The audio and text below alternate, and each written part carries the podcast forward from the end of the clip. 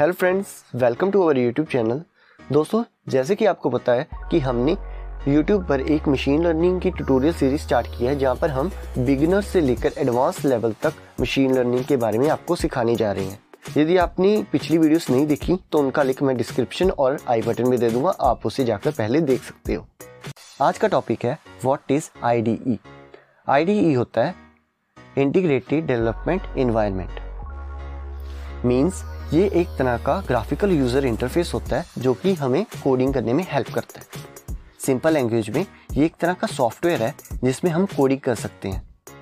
आप सोच रहे होगे कि कोडिंग तो हम नोटपैड में भी कर सकते हैं, फिर हमें आईडी की क्या ज़रूरत?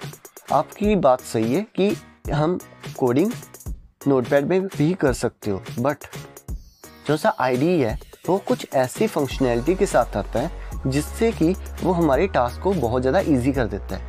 जैसे कि, जो सा आई होता है, वो उसमें बहुत सारे मेन्यूज़ होते हैं, बहुत सारी फंक्शनैलिटीज़ होती हैं, जो कि बहुत ज़्यादा अट्रैक्ट करती हैं डेवलपर को उसे यूज़ करने में।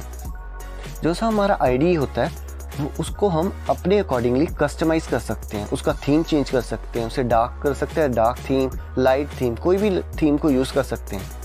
और दूसरा जो सा कोड होता है, बहुत ज़्यादा अट्रैक्टिव वे में शो होता है। हम ज़्यादा अच्छे वे में उस कोड को देख सकते हैं विजुअलाइज कर सकते हैं। इसलिए हम आईडी को यूज़ करते हैं। दूसरा, जो सा आईडी है, वो हमारी हेल्प करता है कोडिंग में। आप सोच रहे होंगे कोडिंग में हेल्प करता है? यस आपने सही सुना। जैसे कि हम कुछ कोड को बहुत बड़ा कोड है, हम उसे लिखना चाहते हैं। तो हम यदि कोई आईडी यूज़ कर रहे हैं तो वो क्या करेंगे, उसमें कुछ बिल्डिंग फ़ंक्शंस होते हैं। जैसे कि मैंने थोड़ा सा कोड लिखा, उसे टैब दबा दिया। टैब क्या करेगा? उस कोड को पूरा कर देगा। ठीक है? इससे क्या होगा, हम अपना टाइम बचा सकते हैं सेव कर सकते हैं। क्योंकि आपको पता है कि कोडिंग में, यदि आपको नहीं पता कोडिंग में टाइम की बहुत ज़्यादा वैल्यू होती है। क्योंकि हमने जल्दी से जल्दी कोड को कंप्लीट करना होता है। जो सा आईडी होता है, वो हमारी हेल्प करता है एरर्स को फाइंड करने में और उन्हें ठीक करने में।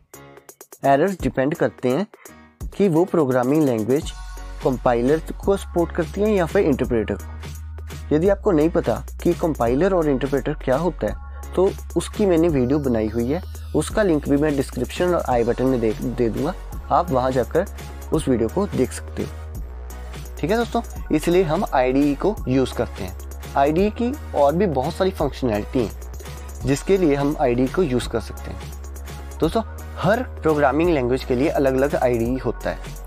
जैसे कि कई प्रोग्रामिंग लैंग्वेजेस, जैसे कि पाइथन में बहुत सारे आईडी यूज़ किए जाते हैं। Jupyter Notebook Spyder Visual Studio और भी कई सारे आईडी यूज़ किए जाते हैं। दोस्तों, मुझे उम्मीद है आपको पता लग गया होगा कि आईडी होता क्या है, इसे यूज़ क्यों किया जाता है।